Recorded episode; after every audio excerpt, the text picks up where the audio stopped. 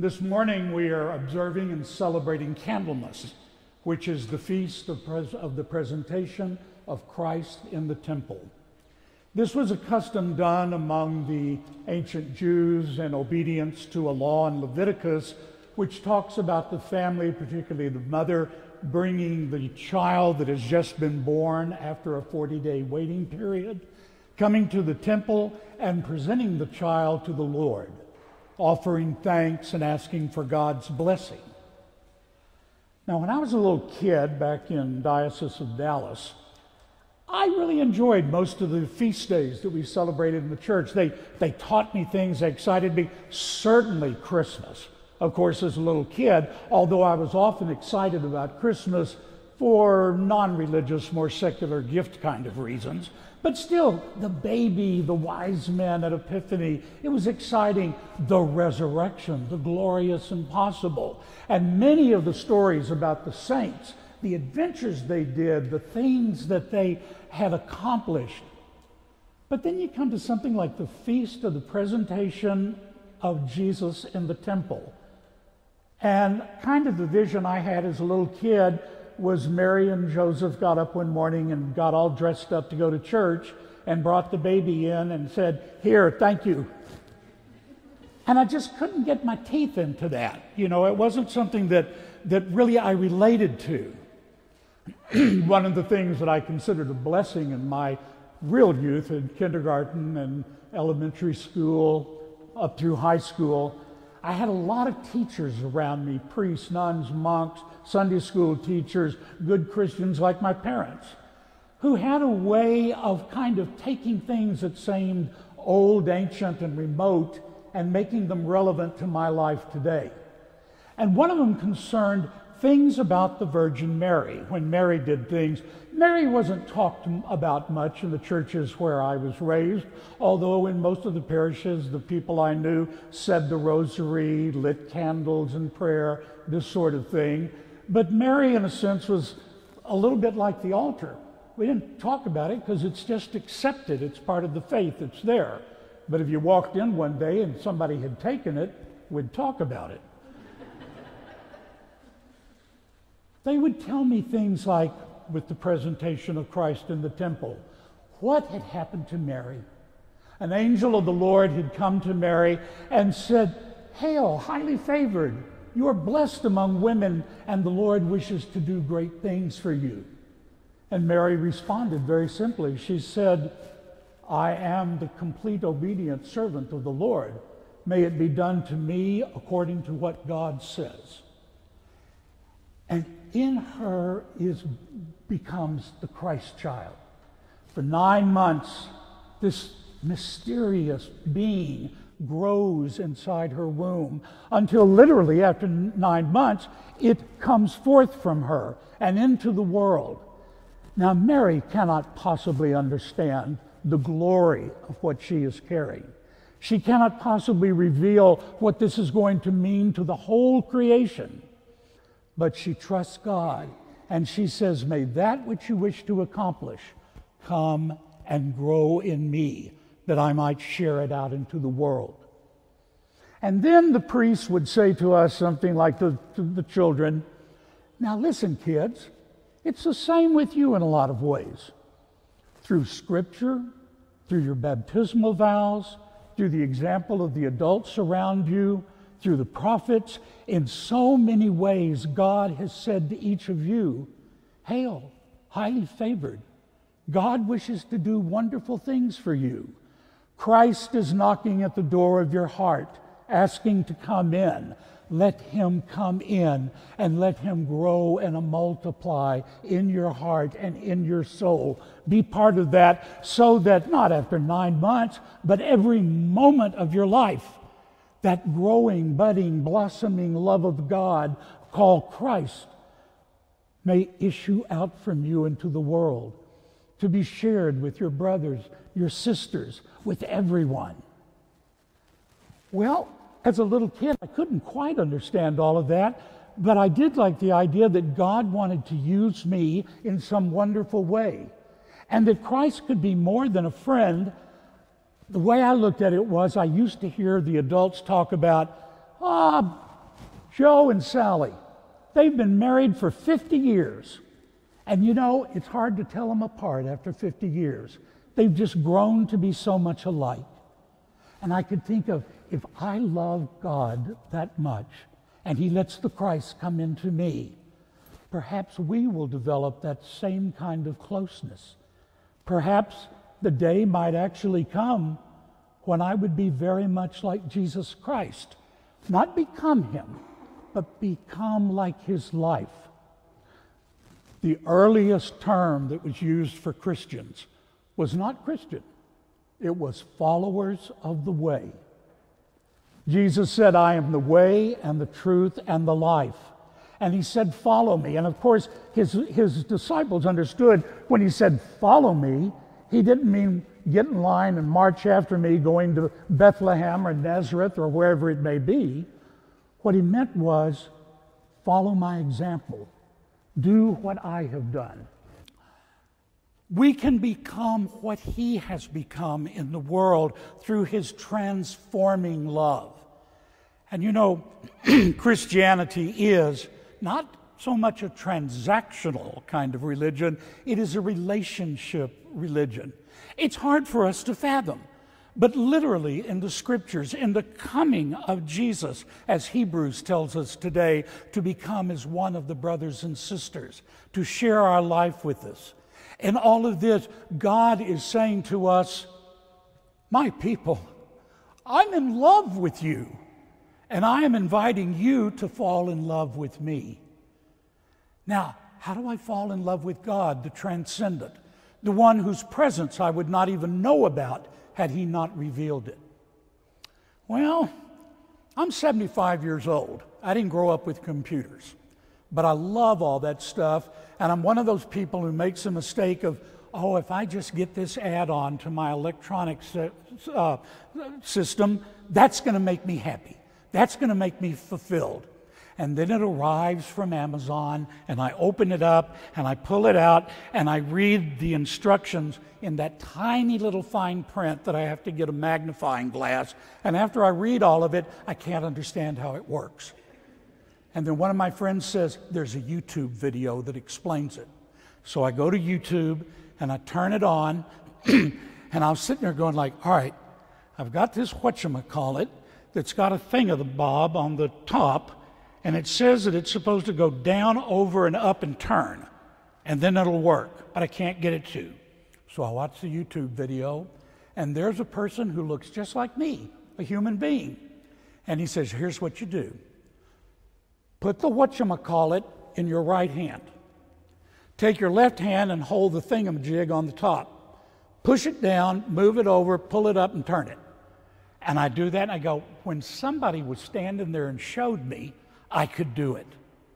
Jesus Christ has come from his throne of glory into our midst, into our hearts, into our lives to show us how to make the thingamajigs and thingamabobs and whatchamacallits, how to make them work by example. He has shown us when someone hates you, how to respond in love. When someone hurts you, how to forgive when someone does evil, how to show mercy. And you know, I found out early in life, I was pretty good, not always, but pretty good, about showing forgiveness and mercy and love. Where I had problems was I had a lot of trouble accepting that God could do the same to me, that He could love me and show me mercy. God on his throne. Look at him up here in these windows, all the glory and everything. How do, how do I relate to that? And yet he comes in Jesus Christ to say, well, let's start with this is Jesus talking. Let's start with I'll come to your house tonight and have dinner with you. We'll break bread. Maybe talk a little politics, talk about what's going on in the neighborhood, see how the kids are doing. We will form a relationship we will come to love each other. That's absolutely remarkable when you stop and think about it. Sometimes I will think, okay, I want to get sin out of my life. I want to take the things that are holding me back and get rid of them. I want to take the new things that are good for me and bring them into my life. But I'm worried that if I make a mistake or if I don't re- do it right, is God going to punish me? I grew up in part of Texas, which was real Bible Belt, and there was a lot of punishment being talked about in, in that area. Well, let me share with you a story from the Desert Fathers. These were the people back in the four, five, six hundreds in the early church who were the sort of forerunners and founders of our monastic movements and convents and monasteries today. And according to one of the stories, there's a group of them living out in the desert, some in huts, some in caves. They're guarded over by a father abbot, the superior of their group. And one day, several of the monks come to the father abbot and they say, One of the brothers is breaking the rules. We have seen him sneaking a woman into his hut at night, and we can only imagine what's going on in there after the lights go off. We want you to, she's there right now. She's in there with him right now. And we want you to come and catch him. So the father abbot says, All right, let's go. They go. They go to the hut. They all go in. In this hut, there's some straw on the floor with a blanket on it to sleep on. There's a little tiny wooden table with a two leg, uh, three legs, and a little stool. And there is a large wicker basket about this big around, about this tall the only place in the hut where it would be possible for a woman to hide. So the father abbot comes in and immediately sits on top of the wicker basket so that nobody could remove the lid. And he says, Search the hut. Well, they're all kind of surprised, so they go over and one of them looks under a leaf that blew in the door, and one of them looks under a book that's lying on the table. No woman here and they're all staring at the wicker basket, but nobody's going to go up to the father abbot and say, Get off the basket, we got to search that. So after they go through their little search all around, the father abbot says, Did you find anyone? And they said, uh, No. And he says, You may leave now. They go out. And here's the monk that had brought the woman in and knows she's in that basket. And he's waiting now that everybody's left except for the father abbot to take the lid off and punish him and the woman for what has happened. Instead, he gets off the top of the basket, walks to the door, turns around, looks at the monk, and says, Pay attention to yourself. Pay attention to yourself. The abbot knows there is nothing wrong with having a love relationship with a woman, but there is a place for that in the village or in the town. This is a monastic community and to have those special love relationships pull you away from that community. So pay attention to yourself and think about what I'm doing. What kind of effect does this have on my life and the life around me? In other words, the Father Abbot was trying to say, God is not judging you to condemn you, God is helping you search your heart to find out what is good in here, what is bad in here, what works, what doesn't, because God is saying, I want you to succeed.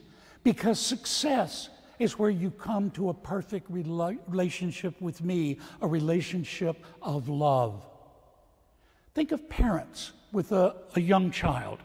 Say one that is just a toddler, still crawling on the floor, but he's just weeks, maybe days away from being able to let go of something and actually start learning to walk. And one day the parents are watching their child. The little girl is holding on to the edge of the table. She's kind of wobbling back and forth. She takes one hand off and she gets out and she lets go with the other hand and falls flat over on her back, wiggling and can't get up.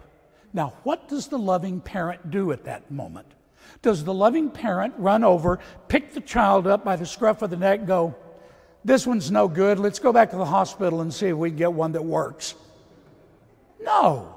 The loving parent rushes over and says, Good try, good try. How brave of you to let go. Here, let mom and dad walk with you and hold your hand, and then we'll let go, and then you'll walk. God is not going to say, ah, you made a mistake, you're done. God is going to look at you and say, My child, good try. Or maybe even bad try, but let me show you better. And when God shows us better, He says, Look to Jesus Christ. This is my love incarnate. We also, too often, we think about what do I need to bring into my life that will make me a better person? And very often, instead of judging, what is the moral, ethical, spiritual, deep, heartfelt value of the thing that I want to bring into my life?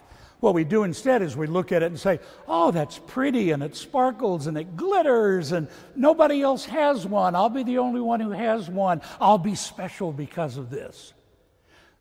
There's a song, country western song called The Snake. I want to share something of it with you. Don't worry, I'm not going to sing it. I'm just going to recite a few pieces of it. I might get y'all to sing it one day. I love the song. It says a woman's coming home from work. It's cold. It's getting dark. She passes by the lake near where she lives and she sees over in all the sort of cold darkness and shadows this beautiful, colored, gorgeous snake. But it's almost frozen to death in the cold. And the snake cries out to her and says, Tender-hearted woman, take me into your warm cottage. I'm about to die. Well, she looks at it, she goes, It's so beautiful. It's, it's shiny. The mouth almost looks like a smile. And without thinking, it's a snake. What's a tropical snake doing in the snow? She doesn't really question and look. She just says, It's beautiful. I want to have it. I'm going to take it in. And she brings the snake into her home. She sets it by the fire, covers it with a blanket, brings it bowls of milk and honey. The next day she has to go to work, but she rushes home. She throws open the door, and there's the snake, totally revived and more beautiful than ever.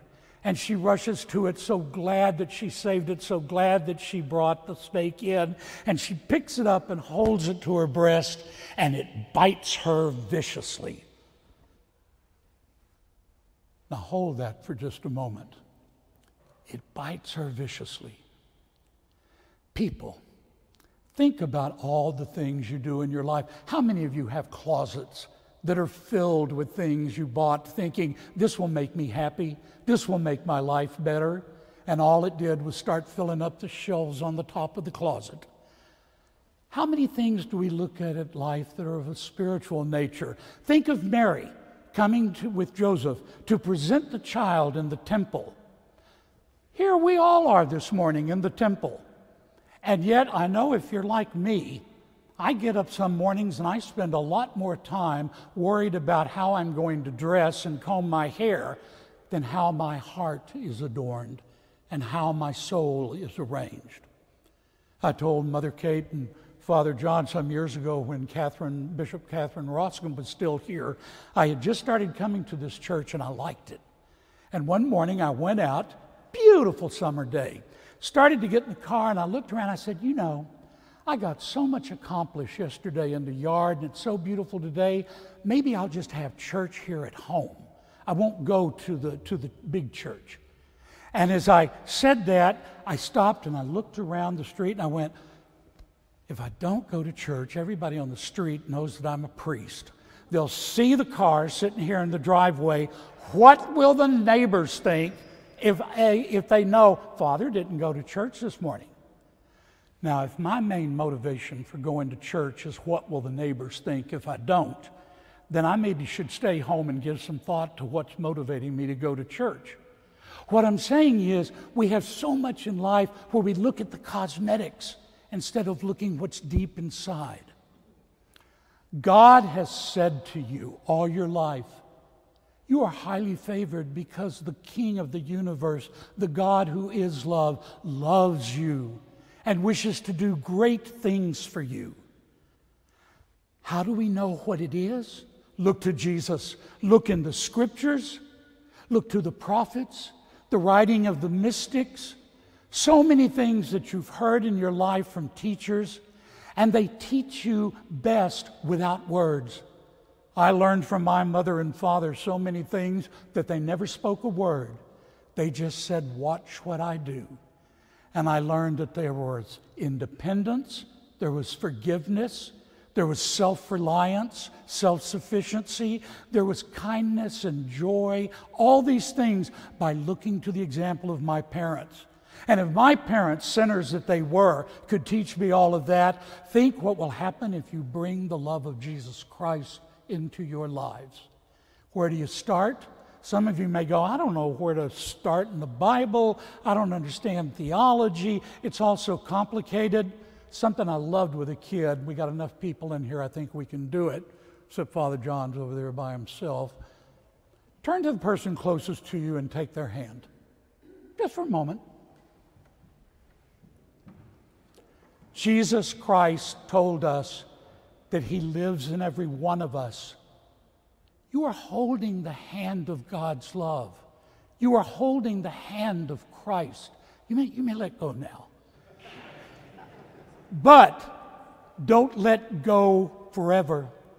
The person whose hand you held, when you go to coffee hour, why don't you come up to them and maybe say to them, I held your hand today, but I don't even know what your name is. My name's Lee. Who are you? You will find Christ in them and in your relationship with them. And remember, it is those things of the Spirit, not the pretty, glittery baubles that we need to bring in. They distract us. People, pay attention to yourselves. You're getting ready to go into Lent. Lent is a time when we act as a community together. Now, remember that snake? That woman who thought, oh, what a beautiful thing to bring into my life. Well, the song tells us at the end, she brings the snake to her breast. She clutches it and she's filled with joy to have this beautiful new friend in her life, and it bites her viciously. And the song continues You bit me, cried the woman. You bit me. Why? Oh, why? You know your bite is poisonous, and now I'm going to die. Oh, shut up, silly woman, said that reptile with a grin. You knew full well I was a snake before you took me in. Think about that. And remember, the temple where you are presenting the Christ that is being born out of you is not this place of bricks and mortar, it is the entire creation before the human race ever walked the face of the earth, God had prepared his temple. When you go out that door, you will be in that temple. Let the Christ be born and present him. And if you forget to do it, God will forgive you and give you another chance. All he's asking is take it seriously. Pay attention to yourselves.